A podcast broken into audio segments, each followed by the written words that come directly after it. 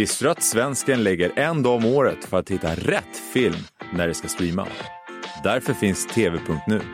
En tjänst som samlar allt streaminginnehåll på samma ställe och guidar dig rätt. Håll koll på streamingvärlden med TV.nu.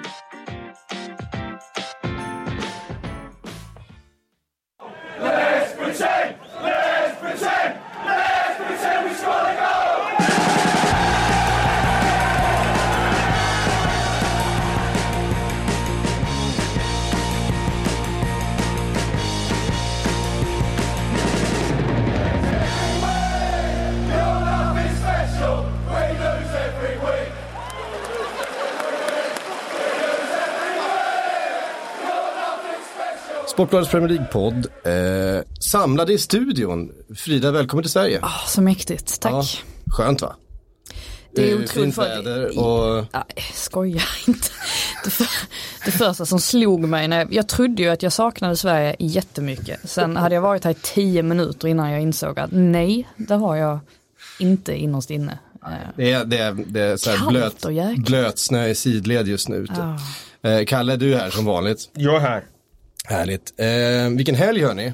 Vi hade eh, seriefinal får vi väl kalla det, även om eh, Manchester City nu halkade ner till en fjärde plats då i tabellen. Eh, mm. Så är det ju de två lagen som vi hela tiden har pratat om eh, inför den här säsongen. Eh, dessutom en hyperintressant sexpoängare mellan Leicester och Arsenal att ta tag i. Men vi börjar på Anfield.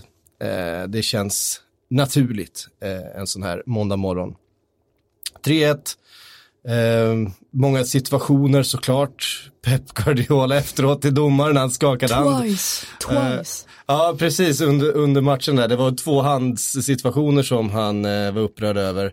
Ehm, ja, vi kan, väl, vi kan väl gå in på dem. Den första blir ju väldigt avgörande för matchen när, när eh, Michael Oliver Eh, då eh, ser ju situationen väldigt tydligt och eh, slår ut med armarna och inte dömer straff för City. Istället så springer Liverpool ner med bollen och Fabinho stänker dit 1-0. såklart en väldigt avgörande sekvens för den här matchen. Vad är era, era tankar om hela sekvensen? Nej men tankarna är väl att eh, var rummet avböjer att blåsa straff för att bollen träffar ju tydligt på Bernardo Silvas arm innan. Eh, och den eh, liksom går ju egentligen från arm till arm.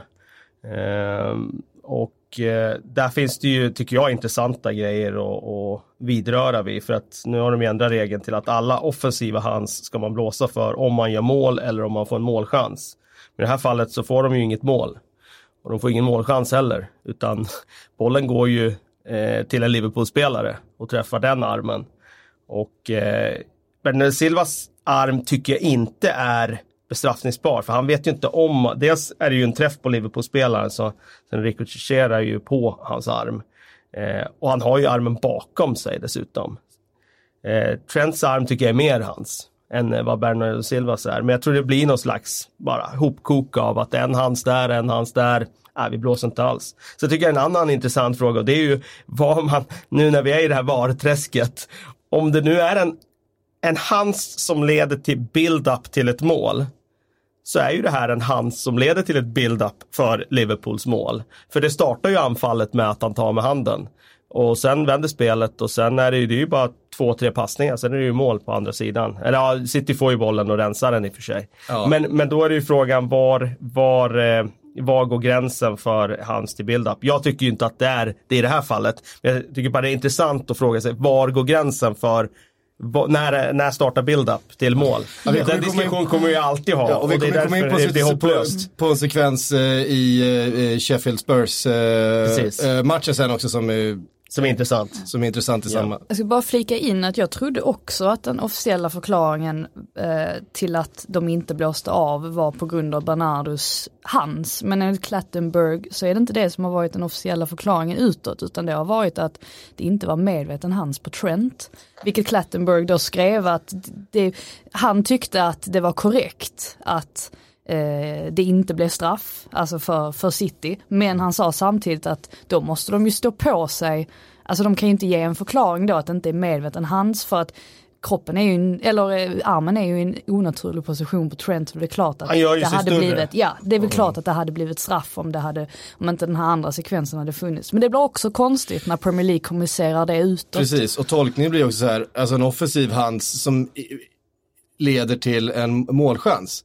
Ja, Det är klart, om den offensiva handsen leder till en straff, så är ju det en målchans. Ja, jag tycker också det. Jag tycker också det. Men det är det som är så, det är det som är så svårt med den här typen av tolkningar. För att det finns ju alltid så extremt många olika scenarion som regelboken inte har tagit in. Ja, Eller- Och det är inte så ofta de kommer ske. Men just i det här fallet så kanske det är så. Att då kanske man ska räkna en straff som en målchans också. Att, jag menar, han har ju fördel av att den tar på handen. Och de hade fått en straff då. Låt säga att de hade fått en straff så är ju det en målchans. Ja. Ja. Så att, eh, men oavsett var det ju en väldigt komplicerad situation. Jag är inte superupprörd över den situationen så efteråt eh, på något sätt som, som tittare utan ja, det, det kommer ju alltid vara eh, massa saker som går att diskutera nu när vi ska hålla på och vända och vrida på varje frame i, i tv-produktionen in och ut. Och, ja, det, vi har satt oss i den, i den båten tyvärr eh, och nu är vi där. och sen är det samma sak, det var precis som jag eh, var inne på förra gången. Vi har ju gått från att bedöma situationer till att bedöma hur fel en domare har. Därför att VAR går ju bara om om det är en clear and obvious error. Michael Oliver har ju dömt, han har ju friat redan. Väldigt tydligt sagt, slagit ut med armarna, det är ingen straff. Så då måste det vara en clear and obvious error för att VAR ska gå in och, och ändra på det. Så då hamnar vi, VARs jobb är inte att titta på om någon har gjort en förseelse eller inte. VARs jobb handlar då istället om att avgöra hur fel har domaren. Och då hamnar vi på den bedömningen. Eh, och det är ju absolut inte där de ska vara. De ska ju inte vara där som någon slags domarbedömning. Alltså de ska ju bedöma situationer, men det, det gör de ju inte nu.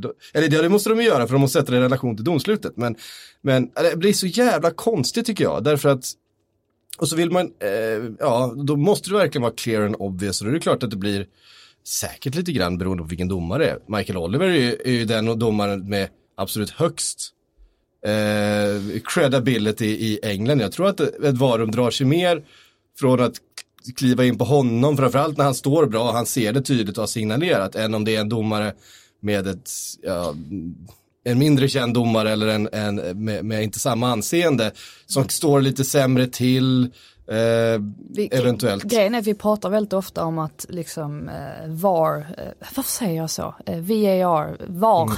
eh, inte är redo eh, alltså att användas än. Men det är väl snarare så att våra domare som vi har idag, att de inte är redo att använda VAR.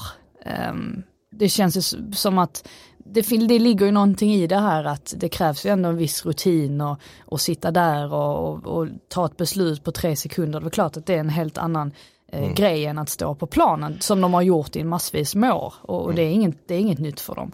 Ehm, hela systemet är ju, det är så oprövat och vi, vi kommer få ha det så här i ganska många år tror jag innan, innan det sätter sig för dem också. Eh, John Moss borde ju inte sitta i det här, men det kommer vi till, det är en annan match. Men han borde ju öva lite.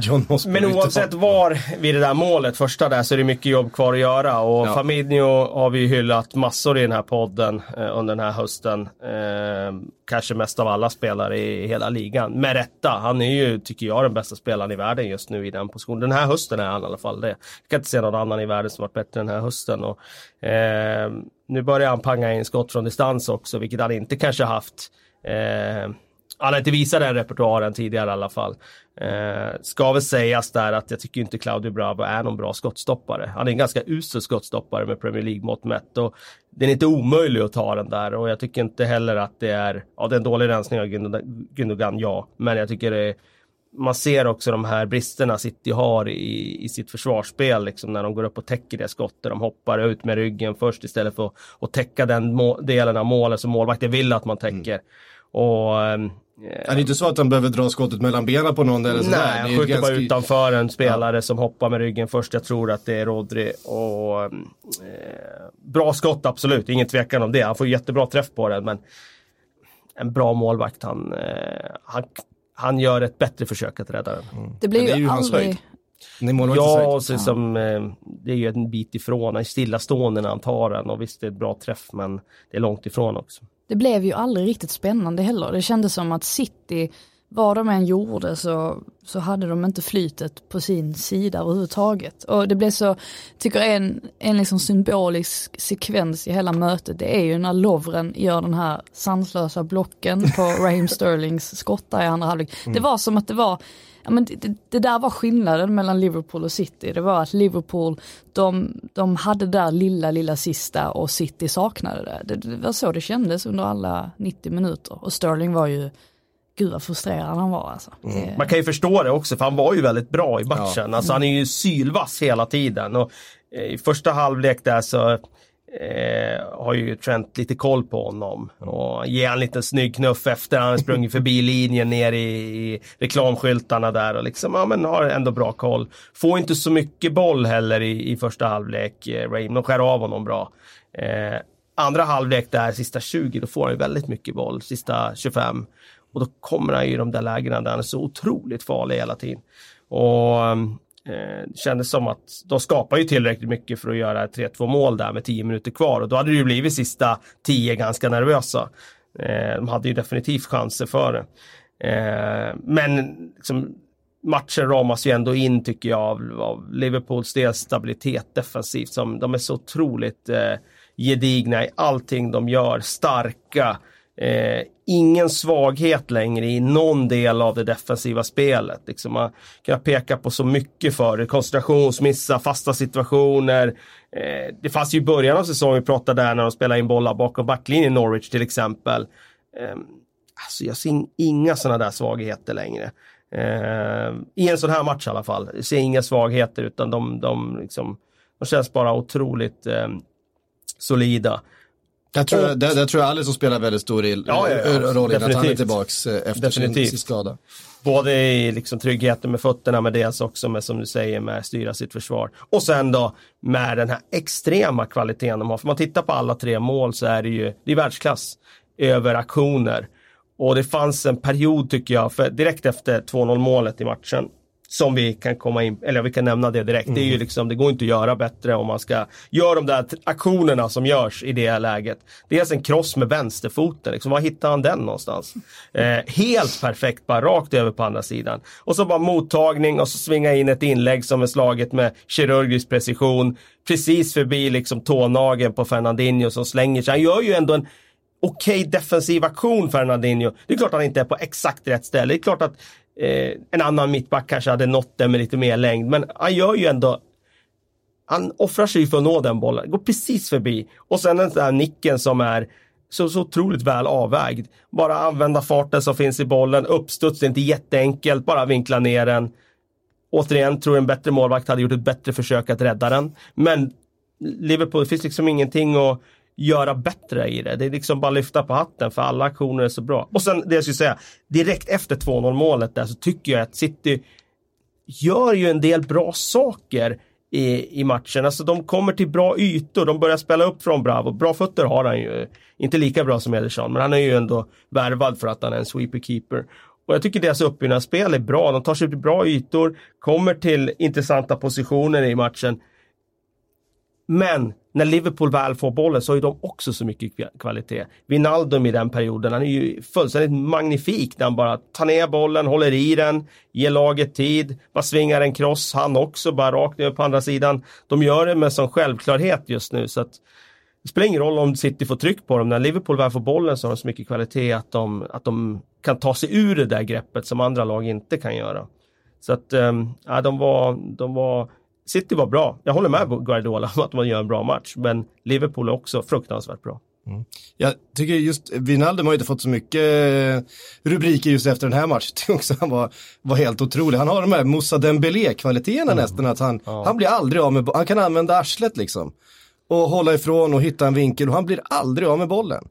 Och men på ett annat de där... sätt än Moussa Dembélé också. Moussa Dembélé var ju mycket fysik, den här rå, lite rivig och liksom sliter med händer och så Wijnaldum har ju bara den där extremt låga pulsen, att han bara, när han tar in bollen så bara, bara tiden stannar bara.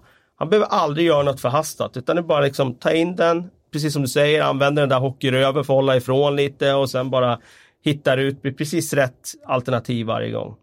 Mm. Eh, ja, jag tycker han är otroligt bra. Vilken rollspelare på det här mittfältet också liksom passar ju så bra med de andra. Och så tillsammans med, då med Jordan Henderson som ju liksom, med det han gör, eh, pratade om det innan, det, alltså Trent blir väldigt hyllad. Du måste komma ihåg att Trent har liksom under alla matcher han har spelat när, när Henderson har spelat precis framför honom så har han fått tio utskällningar per match för någonting han har gjort lite, lite fel. Eh, och det är ju den relationen de har. Och det är som att Trent hela tiden, var, varje gång han får en utskällning utav, utav Henderson så, ja man tar med sig det. Och sen nästa gång så ligger han lite bättre defensivt. Eller så har han liksom snappat upp den där lilla grejen lite grann. Du har ju träffat honom, eh, Frida, du ska få prata eh, om ditt möte med Trent här alldeles strax. För det, för det är en speciell figur. Eh, minst sagt. Säga någonting om sista målet där också, eh, eller inte sista målet, eh, 3-1, eller 3-0 målet. Eh, där Jordan Henderson eh, drar ifrån och man, han får inte alltid så mycket cred för, för sina fotbollskunskaper. Det är ofta att han är liksom en eh, ledare och han eh, vinner mycket boll och han river och springer, men han kan ju faktiskt spela fotboll också.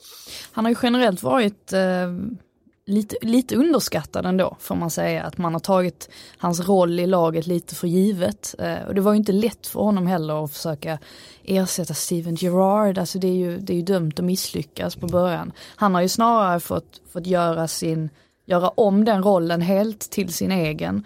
Eh, och gör ju det faktiskt som till exempel i den här matchen, att han tar det hårda arbetet på ett sätt som eh, inte sådär jättemånga spelare ändå hade gjort. Plus då att han ligger bakom det här målet. Liksom, hur hamnar han där nere och, och, och drar in den bollen så perfekt? Det, han, han ger ju någonting som, eh, som inte så många gör. Jag tror inte att man, man uppskattar hans kvaliteter tillräckligt, att man, att man faktiskt kan eh, göra det lite mer. Mm. Säger väl ändå något att han startar framför spelare som Milner, Oxlade och Keita. Eh, och Keita. Eh, hur mycket betydelse han har för det här laget ändå.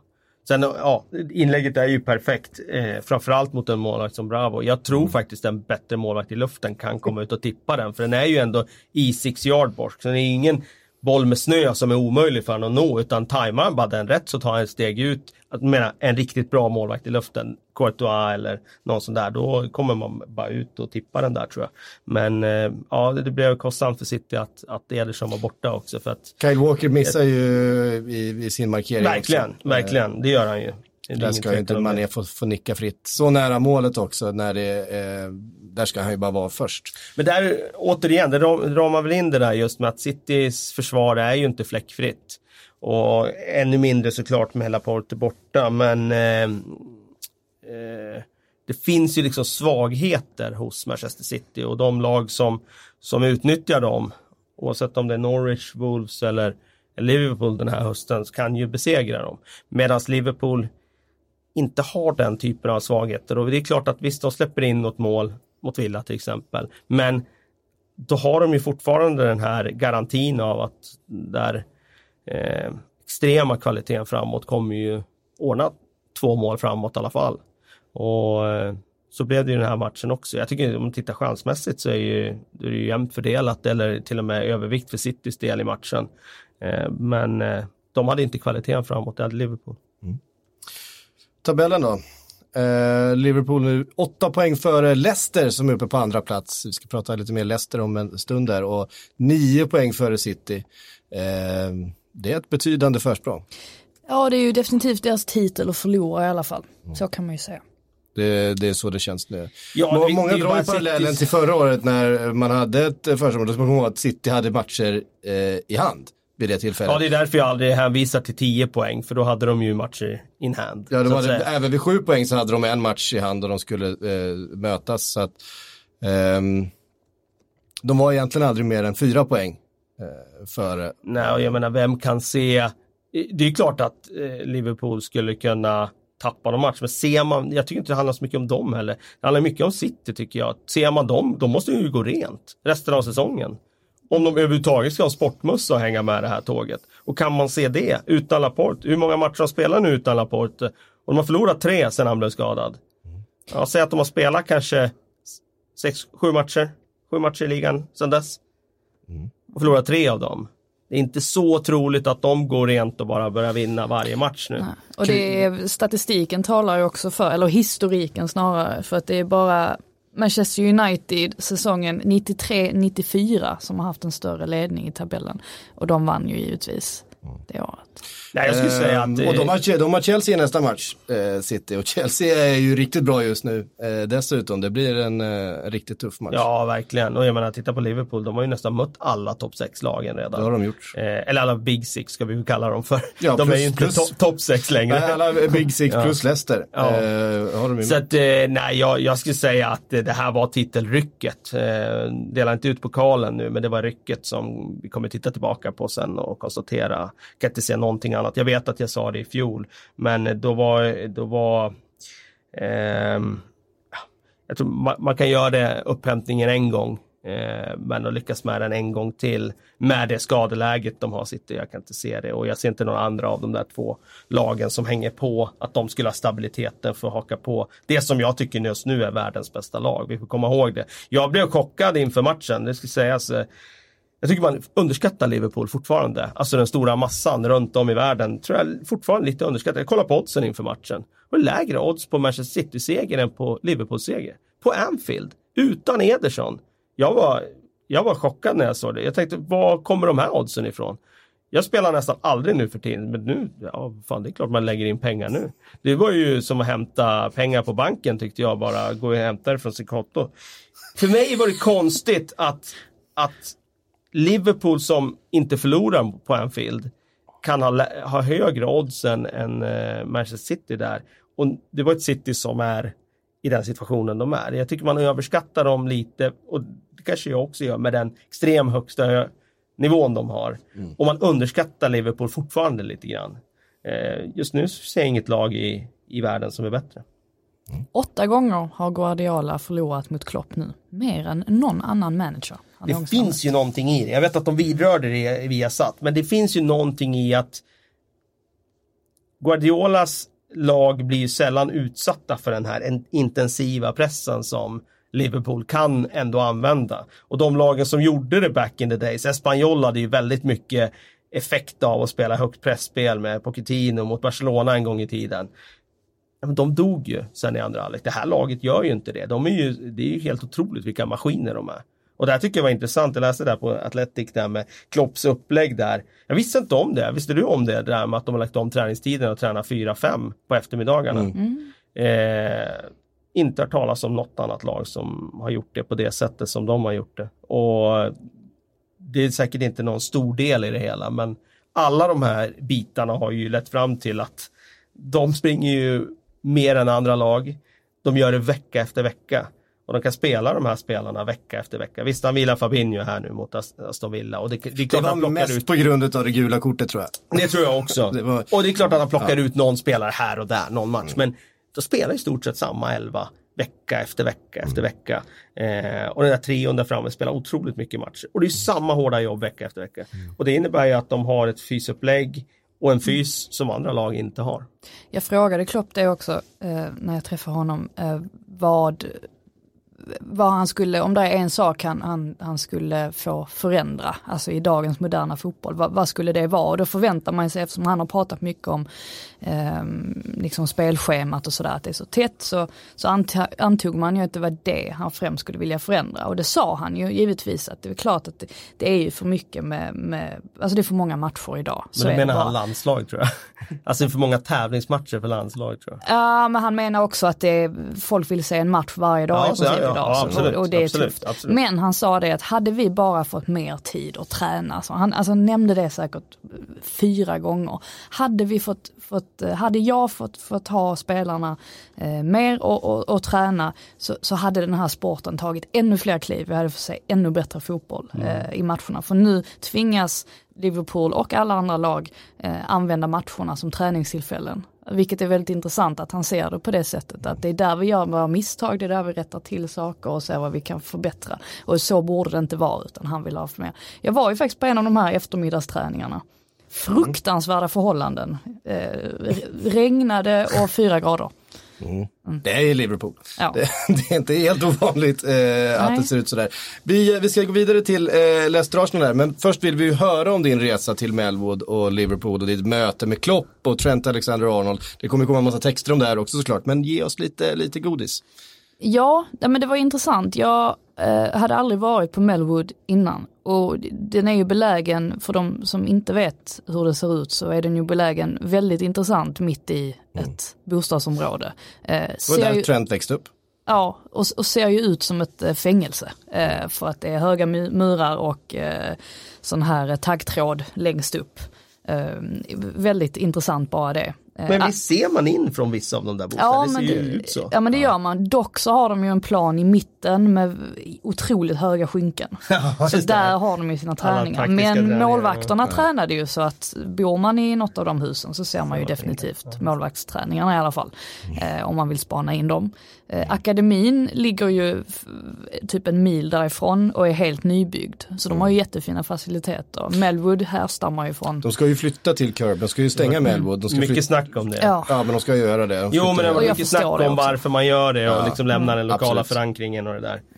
Eh, jag kan förstå det på ett sätt för det är ju, det är ju, ganska, det är ju ganska litet, så är det ju bara. Ja. Ehm, men ja, eh, fick träffa Klopp. Han, han var lite småsur när han kom men sen, sen tinade han upp. Man Varför fick, var han sur då? eh, han var sur för att eh, han hade fått lite frågor om Qatar. Ja, du fick han direkt efter det där. ja, Ja. Det, det var ju på gott och ont. Så då började du med att mjuka upp med ytterligare en fråga om Qatar. Eh, det var kanske det han var rädd för. Han tänkte herregud, de har dessa skandinaviska Ja, journalister. det. eh, som, som har mage att ställa sådana här frågor. Men jag körde en liten icebreaker och tog upp eh, hans eh, ehm, Läger i Sverige va? Ja, hans försäsongsläger med, med Dortmund, eller Mainz. Mainz, va? Mm. Mainz. Eh, Vart var det någonstans i Sverige? det visste han inte själv. Han bara, nej men det, det, det, var vid någon, Sverige, det var vid någon sjö Okej, ja där! som hette, så sa han någonting och jag bara stod där som ett frågetecken. Jag bara, eh, ett, eh, kan det ha varit Ettran? Han, fast det är ju en flod, eller det, en Ja. flod det är en å typ, eller ett vattendrag. Ja det... Alltså det stämmer ju inte heller. Nej det var konstigt. Men ja, han, där blev han gladare i alla fall. Eh, och sen till slut så, så var han eh, på strålande humör. Så det var, det var ju kul. Eh, men Trent, det var han vi skulle komma in på för att eh, jag pratade med, äh, ska, jag ja, ska jag berätta det? Usch, Kör! vad Ja, ja. hemskt det var. Eh, att jag, eh, men ni vet så här, man vet inte riktigt vem man ska få prata med. Så helt plötsligt kommer James Milner och man bara shit liksom, okej. Och så börjar man ställa en massa frågor. Sen bara hör jag mig själv fråga James Milner om Boring Milner-kontot på Twitter. och jag, du vet så här, när, man, när man börjar ställa en fråga så bara känner man varför, varför tänk så blir han, tar han illa vid Han har ju sig. han fått den frågan förut. Ja. Jo, men jag bara tänkte han är kanske trött på det Jaha, och okej. man är lite rädd att han ska reagera. Som tur är så var han jätteskön, så han, han svarade han svarade bra på det och, och Vad sa han då? nej, men han sa bara att det, det är kul att folk, eh, eller att supportrarna liksom eh, skojar och är engagerade i det jag gör och alltså mer, mer sådär allmänt. Men Trent Alexander-Arnold, Eh, denna spelaren var jag definitivt mest fascinerad över när jag åkte därifrån. För att eh, man har ju hört talas om det här hjärnpsyket eh, som han besitter. Men det är ju ganska lätt sådär för folk att bara slänga ur sig att ja men Trent Alexander-Arnold han har verkligen bra inställning. Det här var ju någonting utöver det vanliga och jag insåg det för att jag inledde tror jag med att fråga ehm, om man har någon hobby vid sidan om fotbollen. Och då tittar han mig jätteseriöst i ögonen och bara, eh, nej, sa han. Och så förväntar jag mig att, ja men, liksom, måste ju komma någonting. Så var han tyst ett tag och bara, nej alltså, jag umgås ju med, med min familj och sånt väldigt mycket. Ja, sa jag, men du, är det verkligen, det kan ju inte vara fotboll 24 timmar om dygnet. Jo, sa han, det är det. Jag tränar, eh, sen kommer jag hem och så tittar jag på fotboll. Eh, eller så spelar jag fotboll, alltså Fifa. Eh, men det är alltid fotboll, sa han. Det är ingenting annat. Och jag bara, men blir du inte trött på det här? Han bara, nej, jag, jag älskar fotboll. Han sa det så- med, med sånt eftertryck också, att han verkligen, verkligen, verkligen, verkligen älskar fotboll. Och vi pratade om pressen och så här, hur man hanterar det när man är 20-21 år gammal. Eh, och han var ju yngre än så när han kom fram. Och då sa han bara att det gäller bara att ta en dag i taget. Man måste älska varenda sekund. Och till och med en dag som den här då, när det störtregnade och var kallt och jävligt, så sa han ändå att jag älskar varenda sekund av att vara ute på planen. Inte på samma sätt som till exempel en Champions League-final, för det är någonting helt annat.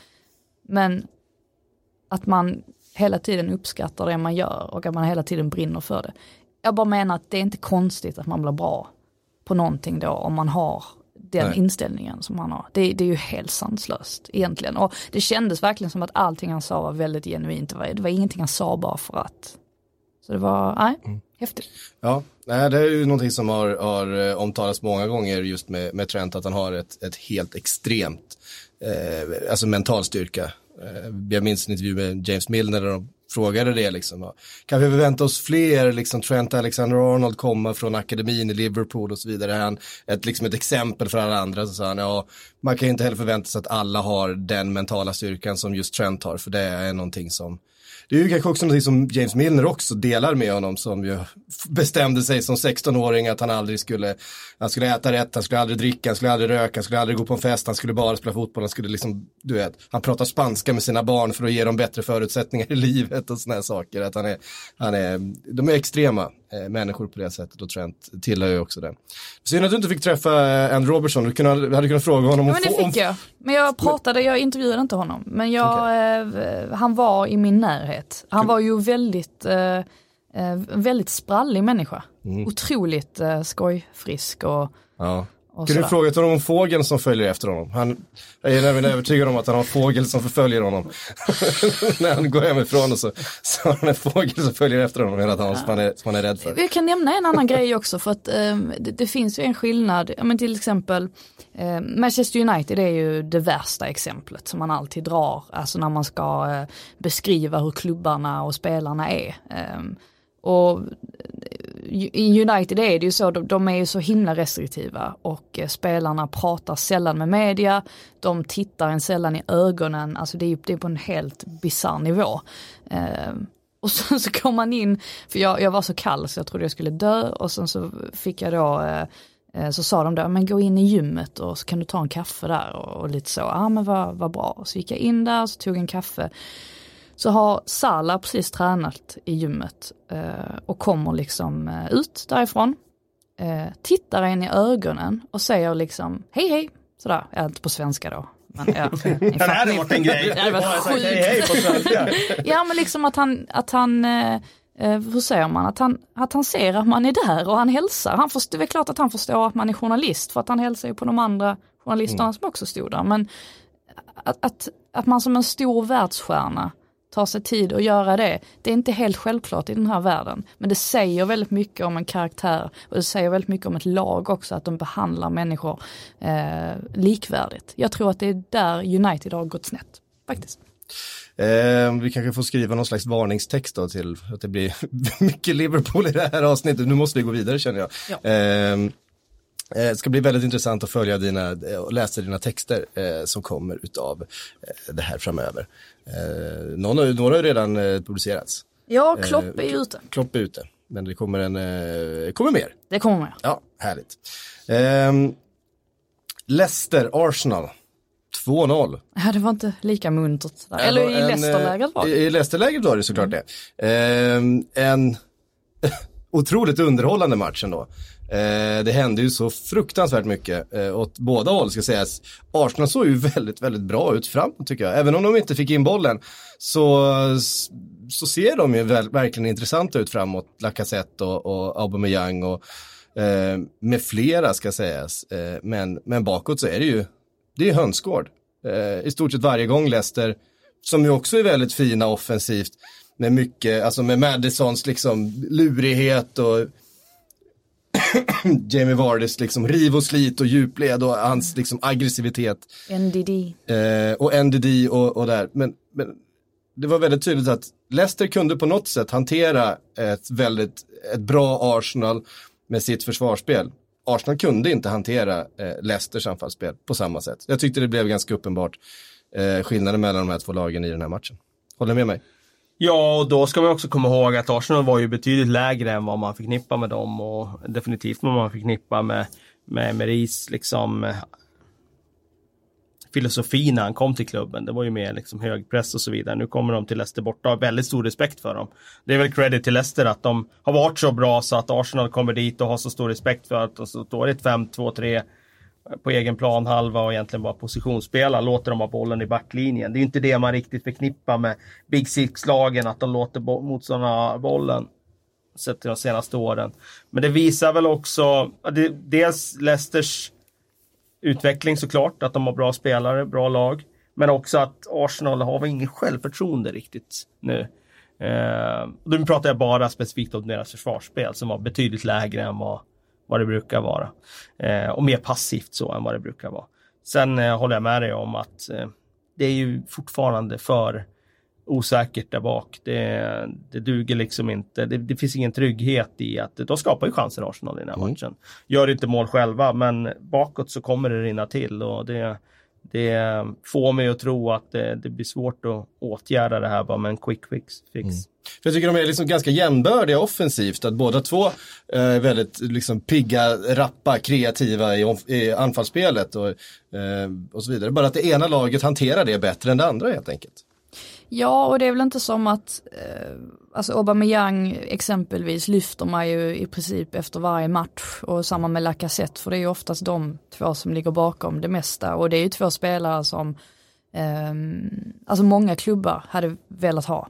Eh, och ja, det är klart att Guendouzi är en, en ljuspunkt också för dem och det är klart att det finns positiva aspekter med Arsenal. Men det är väl lite därför också man är förundrad över att de aldrig lyckas det aldrig känns som att de kommer framåt utan att det, det känns som att eh, de har sina problem vecka efter vecka och är oförmögna att åtgärda dem. Och det är ju därför man börjar undra också då om, eh, om Emery är rätt man för att göra det. Eh, nu kommer det ju rapporter om att Torreira är lite, lite missnöjd med sin situation, vilket inte är särskilt märkligt egentligen. För han får ju nöta rätt mycket bänk och när han inte får göra det så eh, ja, eh, verkar han ju inte komma till sin rätt heller egentligen. Och spelar han väl på, till höger på någon slags diamant va?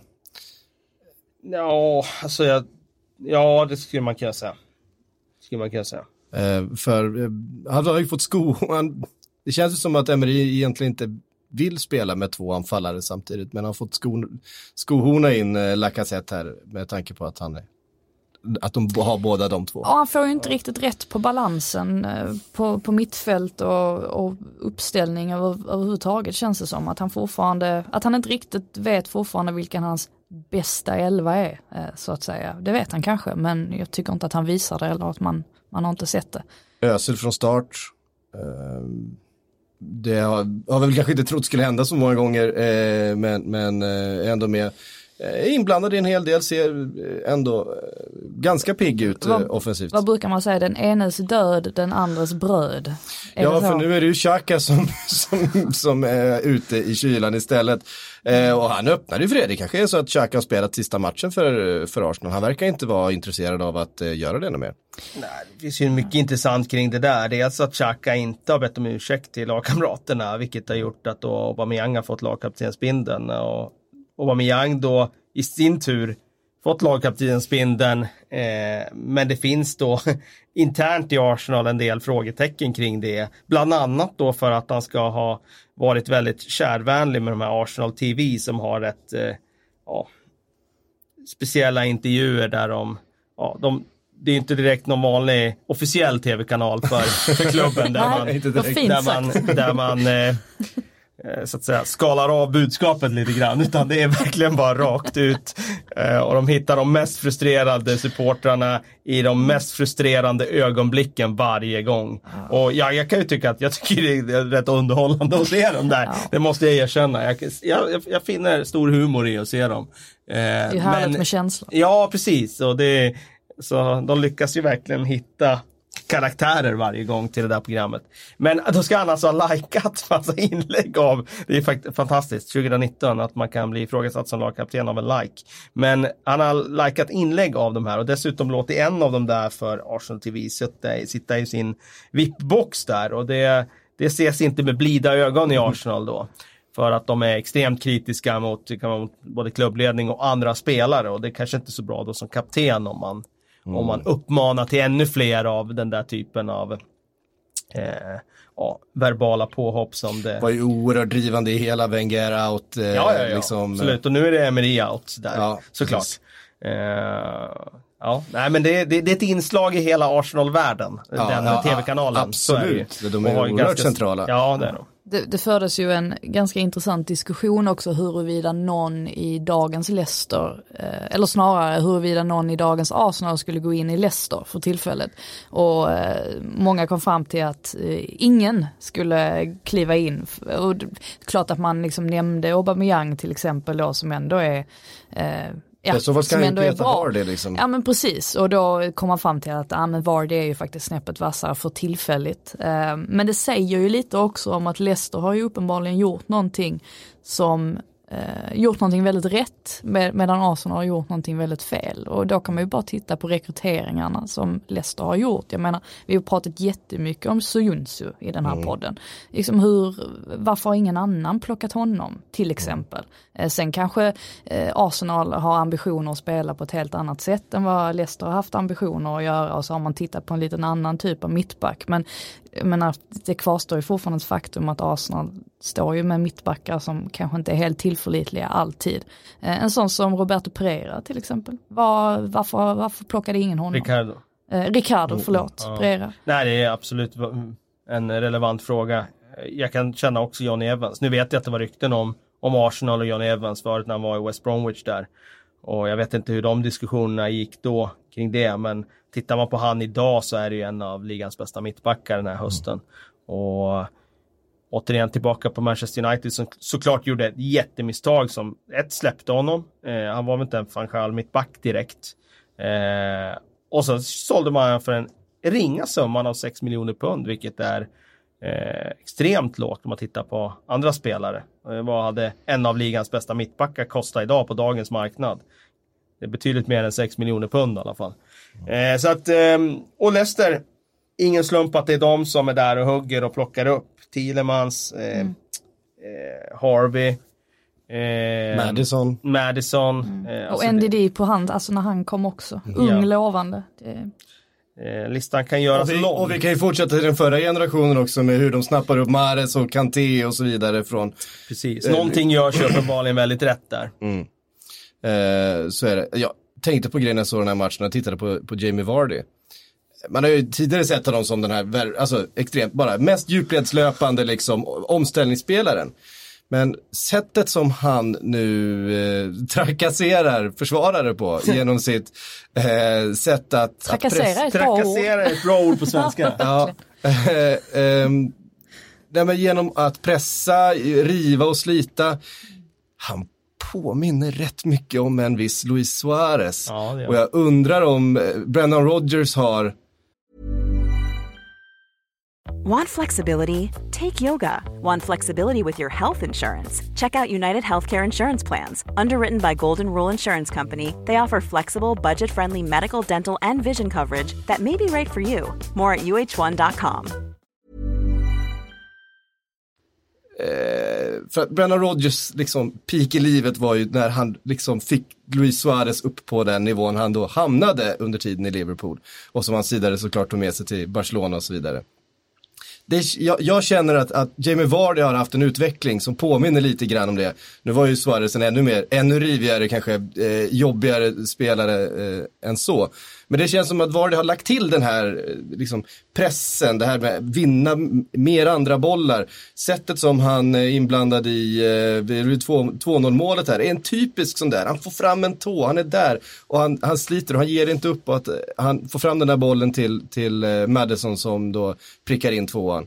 Ehm, jag tycker han, har, tycker han har höjt sig, jag tycker han har vuxit och blivit, eh, blivit mer. Och jag tycker han påminner en hel del om, om eh, faktiskt Luis Suarez i sitt sätt att spela. Det är intressant också utifrån det faktum att han var ju själv lite sådär, han lindade ju in kritiken lite, men läste man mellan raderna var det ganska bäst kritik från hans sida mot Claude Puel då, att de eh, de försökte ju spela mycket, det var enklare för honom förut när han fick springa mer i djupled och så vidare, han fick den här bollen direkt in bakom och så vidare. Nu spelar de ju mer ett possession-spel och han gör mer mål än någonsin. Mm. Och, ja, det är ju inte bara ju, omställningar. Nej, liksom. precis. Är liksom, han har ju blivit en mer komplett forward. Och det är klart, i den här omgivningen så tror jag många forwards hade gjort mycket mål. Alltså det är ändå Madison, Thielemans, eh, det är ja. riktigt bra spelare runt omkring honom. Men eh, han har ju blivit bredare i sitt register, för nu är han ju även en väldigt skicklig allround forward den här hösten. Och det är ju häftigt. Ja, för jag såg, det var, det var liksom sådär, minut 79 eller något sånt där och, och Arsenal hade bollen ganska tryggt kändes det som eh, hos sin backlinje och så såg man Jamie Vardy ta liksom en maxlöpning rakt ner mot eh, vem det nu var som stod med, med bollen. Och det, det kommer man ju ihåg som Liverpool-supporter att det fanns en, en forward som gjorde det. Helt vansinnigt kände man, men det, det satte den där lilla extra pressen på försvararen hela tiden att inte få en sekund till att spela upp bollen. Och, eh, jag kan inte minnas att jag såg Jamie Vardy göra det på riktigt samma sätt eh, tidigare i karriären. Eh, han är imponerande, upp, upp i ensam skytteligaledning nu då, eh, igen, eh, Jamie Vardy. Det är där han ska vara. Det är där han ska vara. Jag tror att han kommer också vara där under stora delar, utan han, han kan mycket väl vinna skytteligan den här säsongen. Jag tror han kommer fortsätta göra mål. Eh, faktiskt. Um, ska vi lämna Leicester-Arsenal? Leicester nu som då eh, parkerar väl nio poäng före Arsenal nu. Upp på andra plats. Ja. Det är också ett avstånd. Sanslöst. Det är också ett avstånd, ja. Um, Ja. Manchester United har vi haft eh, en del att säga om eh, de senaste eh, omgångarna. Eh, igår på Old Trafford så fick man eh, äntligen se lite, liksom, li, lite, vad ska man... Fart och fläkt. Eh, fart och fläkt och en, en övertygande seger ska sägas. Det var, de var det bättre laget och de Eh, kunde ha vunnit större. Kunde ha vunnit större och de vann med en fas, det jag ska säga. Ja. Och det var verkligen eh, firma Rashford, Martial visade upp vad de kan.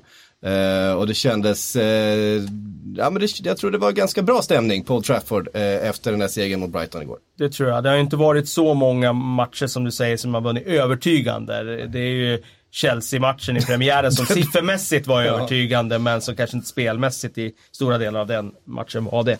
Eh, jag tycker eh, att det finns en del positiva tecken just nu i Manchester United. Och säger jag inte i perspektivet att allting kommer att, liksom kurvorna bara kommer att vara spikraka uppåt. Men jag har ju varit väldigt kritisk mot Fred och Scott McTominay. Eh, och det är väl ett visst mål fortfarande men jag får ju ändå, jag är inte bättre än att jag kan ändra mig på den punkten att just nu så har de eh, varit bättre de senaste matcherna. Scott McTominay har ju varit en av lagets bättre spelare den senaste månaden. Eh, väldigt, väldigt effektiv tycker jag mot sämre motstånd där hans fysik får ut väldigt eh, eller får väldigt stor effekt av hans fysik. Han kan springa, vinna bollar och han får tid med den också. Och då blir han inte lika begränsad i passningsspelet. Då kan han liksom fördela bollen på ett ganska enkelt sätt. Fred tycker jag har eh, visat nu faktiskt eh, register i passningsspelet som jag inte såg under hans debutsäsong. Nu slår han faktiskt in rätt mycket passningar mellan linjerna sådär som riktigt skickliga defensiva centrala spelare gör. Så att just nu tycker jag att han är ganska bra på att styra rytmen i Manchester Uniteds spel. Och det är återigen mot sämre motstånd. För det är en annan sak att åka till Anfield och göra det där borta såklart. Eh, sen jag har hyllat Daniel James tidigare. Jag tycker att han har varit ett av ligans faktiskt största utropstecken den här hösten. Jag tycker att han är eh, ett av höstens fynd faktiskt. Sett till pengarna de köpte honom för, sett till vad han har gett laget. Han får ju perfekt matchbild nu för då tar de ledningen i den här matchen. Då får ju han springa på det där sättet som nästan bara han, det är väl några till i ligan som kan det, men han har inte bara speed utan han har ju dessutom en otroliga lungor. Som gör att han kan ta de där löpningarna om och om och om igen. Och det är inte lätt att möta Daniel James om man, om man ligger under och så får han de där omställningsytorna. Han hade ju, kanske inte alla sett i highlight-svepet, kanske bara sett målen svepa förbi, men han hade ju en uh, fenomenal prestation där han får en sån där kontring och fintar ner backen och släpper bollen exakt i rätt ögonblick till Rashford som gör faktiskt eh, höstens miss. Han, jag vet inte hur han lyckas bränna helt öppet mål i den situationen från 3,5 meter. Mm. Eh, så att, eh, ja, och sen såklart, du nämnde eh, Martial där. Det är ju en jättestor faktor att han är tillbaka. Att de får ytterligare en spelare där framme som har speed, som kan slå sin gubbe och som dessutom gör att Rashford inte behöver spela i den där centrala positionen utan mm. han kan flyta runt lite mer. Och med de där tre så är det ju, det går väldigt fort. Ja, det går det extremt snabba fötter på, på alla tre. Och, och en bara- fronttrea och liksom i rätt ålder och sådär. Det där, är, det där är vad de behöver just nu. Men, men det är ju återigen det där, de måste få första målet i matchen. Annars så, annars så har de inte kvaliteterna. Än fortfarande. Det, Mm. Ska bara sticka in att det var ju den yngsta line-upen för säsongen. Ja. 23 år, 350 dagar. ja, det är väldigt Kan ni gissa vem som har ställt ut det äldsta laget i en match I, I en match den här den här säsongen? den här säsongen. Det, det, Manchester City. jag skulle tro att det är City också. Nej. Man, man blir inte jätteförvånad ändå att det är Crystal Palace. Ja, okej. Nej, det är klart. Det är, 29 år, 63 dagar mot Sheffield United. Kan ju nämna där också, Brandon Williams har ju spelat en del matcher här på slutet. Vänsterback och det är ju en position som har haft jättestora problem i när Luke Shaw har varit skadad. Men han har ju varit tillräckligt bra nu tycker jag för att claima den platsen även när Ashley Young är tillbaka. Så att, eh, får se vad som händer där. Född 0-0. Lindelöf fick lite beröm också efter den här matchen efter några, några tuffa, skönt eh, tuffa omgångar. Eh, tror jag var eh, nyttigt. Eh, och var väldigt bra också. Ja, för det, det har nog varit ganska sk- skönt för honom att Juan Sebe har haft sina skadebekymmer för att annars så tror jag faktiskt att det hade varit mycket möjligt att han hade fått, fått chansen. Eh, och då är det ju möjligt också att han inte hade släppt platsen efter det. Så det är äh, skönt för Lindelöf att få lite, lite upprättelse. Uppåt för United, uppåt också för Chelsea som fortsätter vinna. De är inne på en eh, allt mer imponerande segerrad där, har väl sex raka eh, segrar nu tror jag. Eh, 2-0 mot eh, gamla Palace då, som vi var inne på. De hade väl inte riktigt den medelåldern eh, just i helgen, men eh, de var aldrig, de var aldrig riktigt med i den här matchen. Eh, Chelsea, även att målen dröjde och de kanske inte hade sin eh, absolut mest flytande anfallsfotboll som vi har sett dem ha eh, i vissa matcher då. Det, det, faktiskt tydligt att de saknade Jorginho eh, centralt för att eh, låsa upp motståndaren med sin eh, fina fot. Men Kanté är ganska bra han också. Eh, Ja men det är väl det som är, är grejen också. Eh, Lampard sa ju trots allt det att han, eh, han, hade, han har inte velat att Jorginho ska spela så mycket som han har spelat för han har velat vila honom. Ska komma ihåg att Jorginho har spelat typ alla matcher eh, i alla eh, competitions. Eh, så att eh, Nej, det var skönt för honom att Kanté, det var väl troligtvis därför Kanté vilade också mot Ajax, det var för att han skulle vara redo att spela eh, så mycket som möjligt.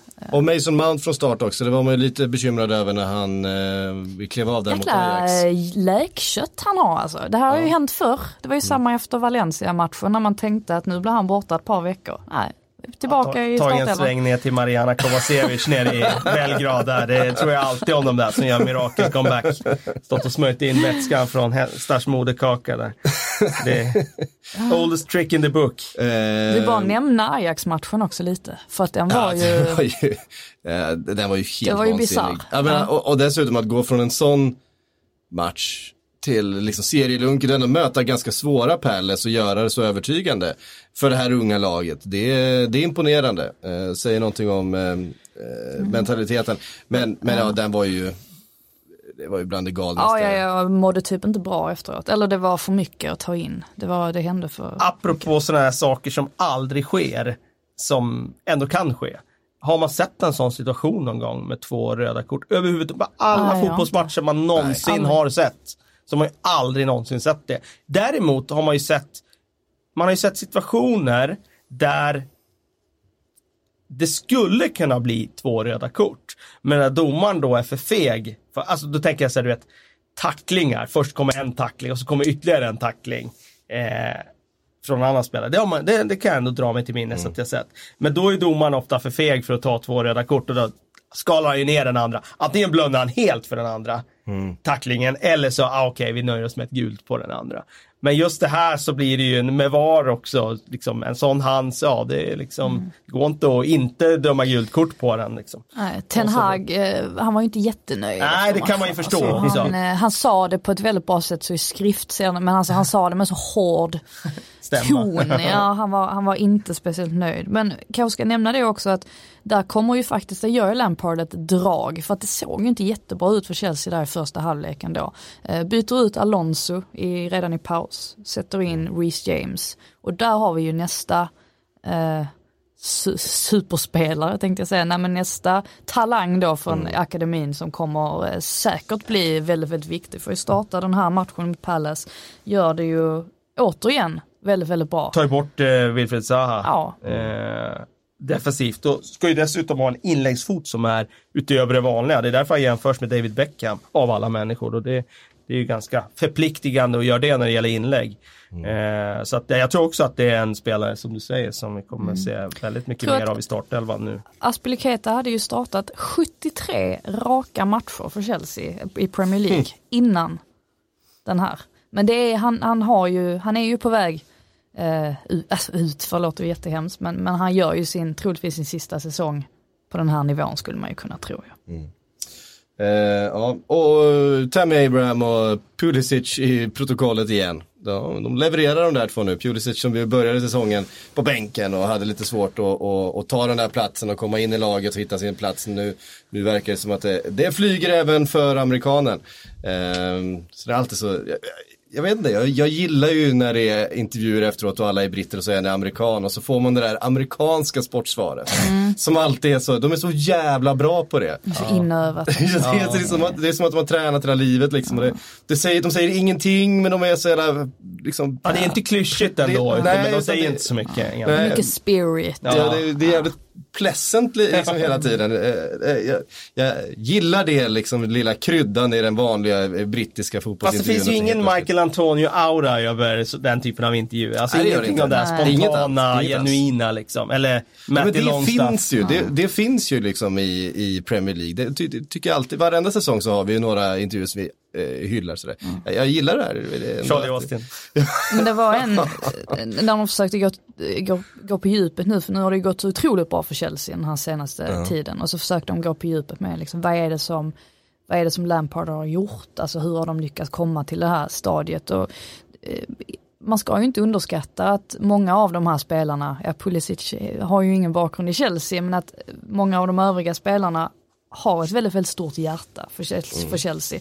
Ibland, ibland tror jag man underskattar alltså styrkan i det, att verkligen brinna för klubben man, man spelar för. Och, eh, Mount sa det efter eh, Pallas-matchen att i, i halvtid så hade de ju kollat upp eh, resultatet då i, eh, i U18-matchen för de mötte Tottenham på bortaplan. Alltså att det finns en sån genuin känsla för klubben som jag tror att de bär med sig ut på planen. Och, Och det, det är här- säkert, ja, samma sak med Liverpool, det är ju många spelare där som har ett väldigt, väldigt stort hjärta för klubben också. Och det här är ju ett gäng som växer ihop nu.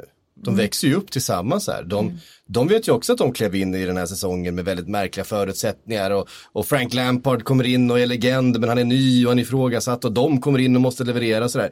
Och så får de det här oerhört positiva tillsammans. Och det här är ju, precis, det här är ju precis det. Det är det liksom det bästa sättet att bygga ett lag på.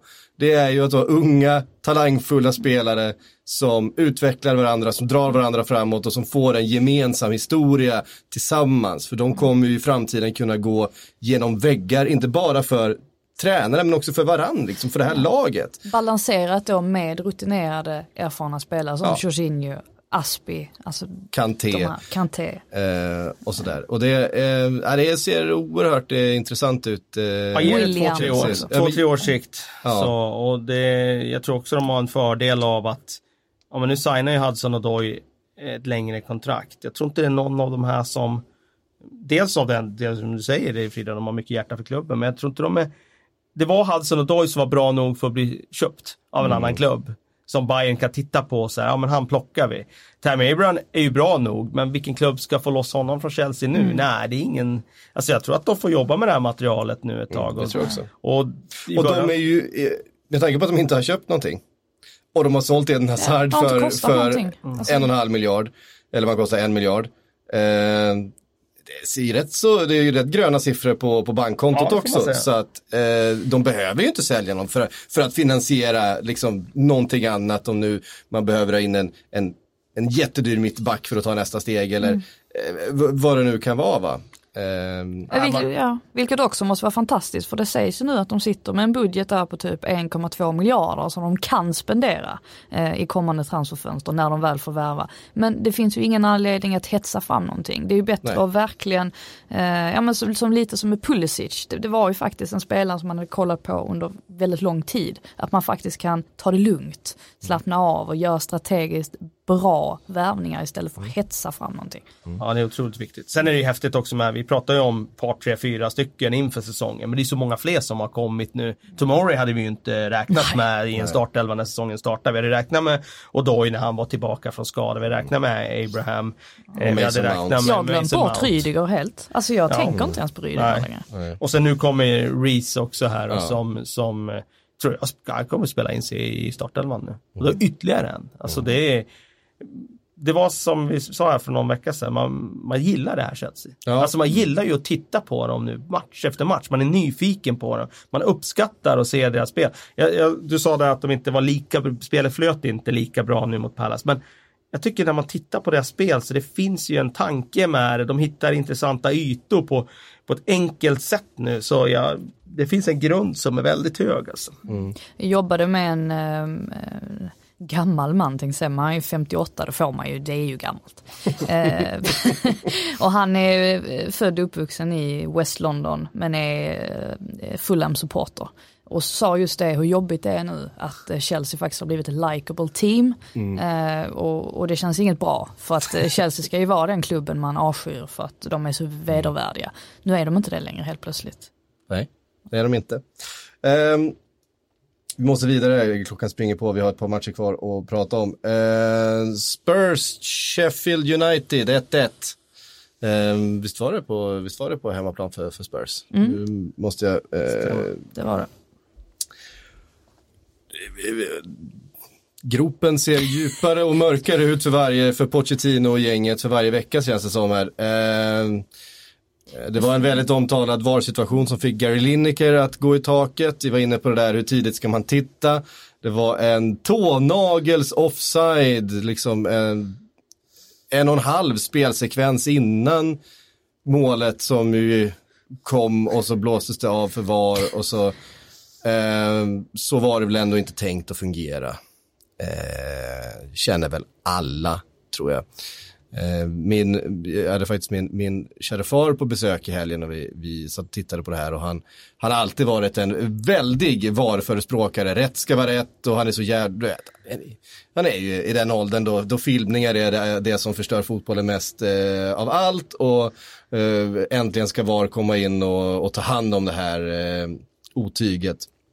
Men eh, han, just den här situationen, då, då tröttnade han också. Alltså, hur, fan kan de, hur fan kan de klara av det här så dåligt, var hans eh, inställning. Och det, eh, det undrar man sig. Vi har pratat om det här innan, men ja, det var ett mål som borde ha, eh, borde ha godkänts. Eriksen på bänken. Fick inte komma in. Nej. Eh, det, Även i ett läge där de behövde göra mål. Ja, nej, han har inte haft huvudet på rätt ställe, det har vi varit inne på. Eh, och och det, det, det, det flyter inte. Nej och det är ju oroväckande också för Moussa Sissoko fick ju den frågan, vad är det som inte stämmer i Tottenham? Och sa rätt ut att jag vet inte. Det är någonting som inte fungerar och jag vet inte och ingen annan verkar heller veta. Eh. Det är ju lite oroväckande när man har kommit till den punkten att man inte ens vet vad man ska förändra för att man ska eh, få tillbaka den här vinnarmentaliteten. Eh, ja. Minuspsyke, helt enkelt. Uh, nej men det, det, man får känslan av att det bara inte, det känns inte så glatt och pikt och muntert. Uh, och det är klart, när det går dåligt så, så, så gör det ju inte det, men det känns som att det eh, inte riktigt finns någon jättebra väg. Och så, Sheffield gör det ju jättebra såklart. Och jag menar, de är uppe på en nivå där ingen förväntade sig att de skulle vara. De är ju eh, på samma poäng nu som Arsenal va? Eh, den här nio poäng bakom. Eh, de är ju uppe på, på eh, femteplatsen va, Sheffield? Stämmer. Ja. Och de åker ju härifrån och är missnöjda såklart. Ja, och de, är- det är ju de som känner att de har blivit rånade. Eh, ja, det är ju helt otroligt. Och han, eh, ja, de fortsätter eh, imponera eh, Sheffield onekligen. Nu får du prata om din favorit, Silva. Nu är han tillbaka igen ju. Ja, precis. Ja, geni. Ever- Everton eh, tog en viktig trepoängare mot eh, Southampton. De är trots allt bara tre poäng från femteplatsen. Ja, det är otroligt. Har du hört vad han gjorde, otroligt, ja. har du hört vad han gjorde på presskonferensen? Han Eh, gjorde, ju en, han, ja, han gjorde en Mourinho. Han hade ett papper som han visade upp. Eh, och sa att ja, har ni sett det här? Så här många gånger har Everton förlorat mot Southampton. Eh, men idag vann vi. och så Okej. satt alla som satt i rummet tänkte väl att ja, men Southampton har ju varit ganska mycket bättre än det I här. tidigare, ja. ja, i rätt många år. Eh, Men det var ingen som påpekade det för honom. De, de lät honom ha sitt moment. Och njuta Det är skitroligt ju. Ja, det är otroligt eh, Ja, det är- det- spektakulärt. Ja, det är fantastiskt. Det drar mig till minnes där, Mourinho var ju så otroligt rolig den här gången. Han var ju verkligen Mourinho när han tog fram det där pappret Ja. och sen så visa hur mycket spelarna hade släppt fram. Dels vad innehöll det rena faktafel och dels var det så här, han släppte in spelare som fick hoppa in i 89 minuten. Ja. Liksom, så ett inhopp 89 minuten. Ja. Är det en portugisisk grej undrar man ju. Ha- hålla fram Ja, sen hade vi ju vår vän i, i eh, han, eh, han som hade alla metaforer. Ja han? men gud, i eh, Carvalho. Swansea. Ja, Ja. ja, ja, Carlos Carvalho. K- Carvajal. Ja, Ja, Carvajal. Carvajal. Ja. Han eh, hade ju sitt sätt att tackla presskonferenser och komma med egna bakelser och grejer till pressen. Ja, precis. konstigt. Vet Martin Olsson, får jag fråga Martin Olsson om det, liksom, hur är det att ha någon som tränar? Ja det är, det är märkligt. Omklädningsrummet, man vet aldrig vad han ska säga. Liksom. Ja. Men eh, såklart i ehm, den här skadan på André Gomes har, nog, har påverkat ganska mycket. Eh, Tom Davis kom in, eh, spelade från start, har ju inte fått så mycket eh, så mycket speltid under Marco Silva eh, överhuvudtaget. Kom in och gör ju första målet. Eh, det är väldigt viktiga. Och sen Richarlison som också har varit ifrågasatt under den här eh, säsongen gör eh, det andra. Så en, en, viktig seger på många sätt för, för Everton såklart. Ehm, vi ska säga något om uh, Wolves Villa också. Jag får känslan av att Wolves har börjat röra på sig nu. De började, inledde säsongen väldigt, väldigt svagt men nu tycker jag de börjar se, eh, se riktigt bra igen. Eh, bra ut igen. Jiménez eh, med ett eh, snyggt mål och sen eh, Nevs, ska man säga det? Ja, jag tror man ska säga det. Men eh, är- det gör vi ju inte. Ganska Ruben fascinerande, Neves som vi säger i Västervik. Eh, ganska fascinerande statistik på, på Neves. Eh, att han ändå är det. Han har gjort eh, 14 mål nu och alla har kommit utanför boxen. ja, Eh, det är det han gör. Ja, Det är ju men hans det är ju Ett jävla tillslag har han. Han är en motsatt, motsatsen till Chicharito som gjorde alla mål inne i Ja, precis. boxen. Eh, ja, nej, men han är ju en, eh, alltså hans tillslag är ju fenomenalt bra. Det var ju lite som de var inne på i studion där, just när bollen, när de rullar och eh, anfallarna lyckas trycka ner Aston Villas försvarare så att de inte hinner upp i press och Ruben Neves får den där tiden och, och, och ta det avslutet. Då känner man ju att den här kommer ju sitta i mål eller vara väldigt, väldigt nära att sitta i mål. Men eh, stackars Örjan. Vet du, Örjan. Hör, va?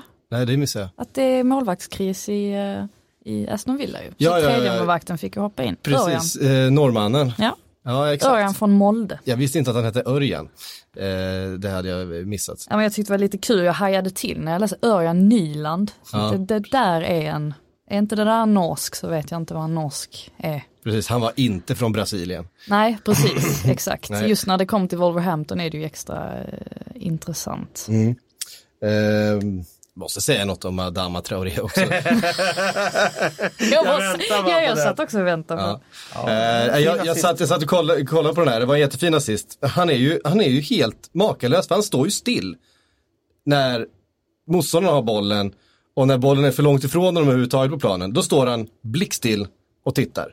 Sen när börjar, bollen börjar närma sig honom, ja men då börjar han jogga igång lite grann och sen när han får möjlighet, då kör han som en galning. Han bidrar ju inte med nästan någonting om inte bollen är eh, typ i närheten av honom. Det är ju... Skulle han få en enda spelminut i Liverpool? Nej, av den, av den anledningen Nej. så skulle han ju inte det. Nej, eh, men, men, Jag trodde, du skulle använda, jag trodde du skulle använda Nunos ord. Han sa ju på presskonferensen efteråt att Adama is unique. Och det var ju faktiskt en ganska bra ju. beskrivning. Eh, Det, det är ju verkligen, för att han, eh, det var en spelsekvens, det hade gått fem minuter och Villa hade haft ganska mycket boll och jag- man undrar vad, vad håller han på med? Han står bara, och även när det var ett omställningsläge liksom på vänsterkanten, nej, men det var inte riktigt läge, sen, han, han knallar runt lite där och sen Plötsligt så, så trillar bollen ner i närheten på honom. Då är det så att han bara liksom, någon trycker på startknappen på honom. Får bollen, dribblar en kille, löper förbi liksom, de är helt, alltså han, han krossar ju alla i, i, i speed såklart. Kommer ner, stannar upp och det är sen där han inte vet vad han ska göra av bollen vid, vid eh, straffområdeskanten. Tittar upp, dribblar en gubbe och så bara smäller han upp den i ribban. Eh, med ett sånt vansinnigt skott. Och då har han liksom haft en, en period innan då han typ inte har gjort någonting. Eh, han är fascinerande att, att titta på och han, låg, han ligger ju bakom väldigt, väldigt mycket för Wolves eh, anfallsspel. Alltså för att han, jag tror han hade lyckades med tio dribblingar i den här matchen, vilket är mer än vad någon har gjort den här säsongen överhuvudtaget. Alltså det är ju extremt mycket. Det kommer ihåg att man såg Eden Hazard kunde ha ibland eh, någon match som var upp, så här 7, 8, 9 dribblingar i en match. Så det var liksom extremt. Nu, nu, nu, nu börjar du spåra, nu har du pratat i flera minuter om Traoré och sen börjar du dra in Eden Hazard. Nu känner jag, nu får vi Det är ju där han vi är, det är, ju, det, är- det är den nivån. Ja, skitsamma, vi går vidare. Ehm, vi ska svara på lite frågor. Nu måste jag plocka upp min dator från golvet här för den brusar så mycket. Ehm, Oj, mycket på gång. ja, det är mycket, mycket samtidigt här. Låter som en flygmaskin där som ska lyfta. Eh, kverulerar, eh, eh, undrar, eh, han vill att vi ska köra ett öråd från gårdagens toppmatch. Vem är för dålig av de 22 som startar? Vi ska rösta ut någon. Eh, nu är det Robinson här, någon måste ut. Vem är för dålig? Hans röst är på Angelino. Eh, usla inlägg och lätt att passera. Och det var någon som inte, inte höll måttet i Nej, defensivt håller jag inte måttet. Det var ju... Eh, Han var ju nära att göra ett mål ska sägas. Han Ja, precis. Det var en väldigt bra aktion dessutom. Eh, ja, nej, men han kan man rösta ut. Jag röstar nog ut Claudio Bravo faktiskt. Eh, Ja. Jag tycker att han är eh, ganska långt ifrån tillräckligt bra för att vara, eh, stå i mål för en sån klubb. Eh, Martin Salin undrar, top, först topp 6, sen topp 2. Är det bara topp 1 kvar nu? Hur bra är egentligen City? Och det är väl det, den frågan som... Eh, ja men det ligger ju någonting i det definitivt och jag vet ju att nu börjar de ju snacka om, eh, ja men så på Chelseas presskonferens så fick ju Lampard fråga om är ni med i titelracet nu? Och han är ju tillräckligt smart för att absolut inte säga någonting eh, som skulle kunna indikera att de tänker så. Eh, men visst känns det ju som att nu är det ju, ja precis som vi har sagt att det är Liverpools titel att tappa och vi kan ju inte riktigt se det här City att de ska vinna exakt alla matcher från nu och framåt samtidigt som man inte kan säga att Liverpool tappar sådär jättemånga poäng så att ja, jag skulle ju bli, skulle det vara så att City lyckas mot all förmodan lyckas vända det här eh, och, och ta ligatiteln då är det ju Då, sensationellt. då, då kan väl du, eh, kan inte du göra en sån där eh, statement? Då badar jag i Themsen och så... Eh, Fan vad äckligt. ja men det gör jag. Jag badar i Themsen då. ja, Så, så, så övertygad är ja, jag. det är Ja, bra. herregud. bra. Nu fick vi en... eh, det är nu fick bra. vi någonting att spela om här. Nu slutar jag hålla på Liverpool. Eh, Eh, Jimmy, Henry ja. Winter gjorde ju den en gång. Eh, han eh, sa ju att han skulle bada i, i floden där i Newcastle om det var, det var någonting. Så att, vi kan göra det också. Jag tror Tyne är fräschare än Themsen om jag ska vara ärlig. Ja, det, alltså Themsen är det är ju liksom bara, det är ju Du vad ganska högt upp. Themsen är ju väldigt lång. Jag tror Ja. att den är fräschare före den kommer ner till storstads... bara går eh, rätt ut i, ehm, ja, äckligt. Eh, Jimmy Serti eh, skriver, vad ska West Ham göra med sin målvaktskris? En Roberto som inte ger förtroende åt någon lagdel.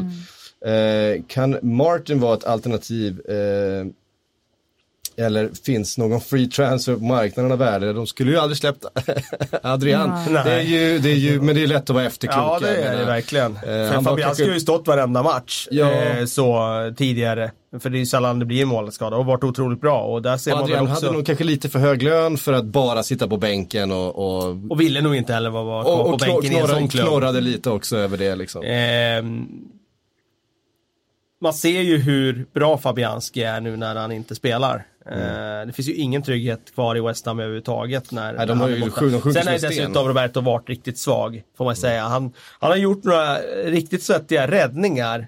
Men det är bättre att ha en målvakt som tar det som man ska ta och släpper in det som man ska släppa in. Eh, och nu har han gjort ett par riktiga grodor här och det är klart att det, det skapar ju ännu mer eh, osäkerhet i det där bakre leden. Ehm, Peter Hansen skriver, hade alla spelare i Leicesters 11 gått rakt in i Arsenal och förstärkt dem? Just Inte alla, men några stycken hade gjort det. Rätt många. Ja.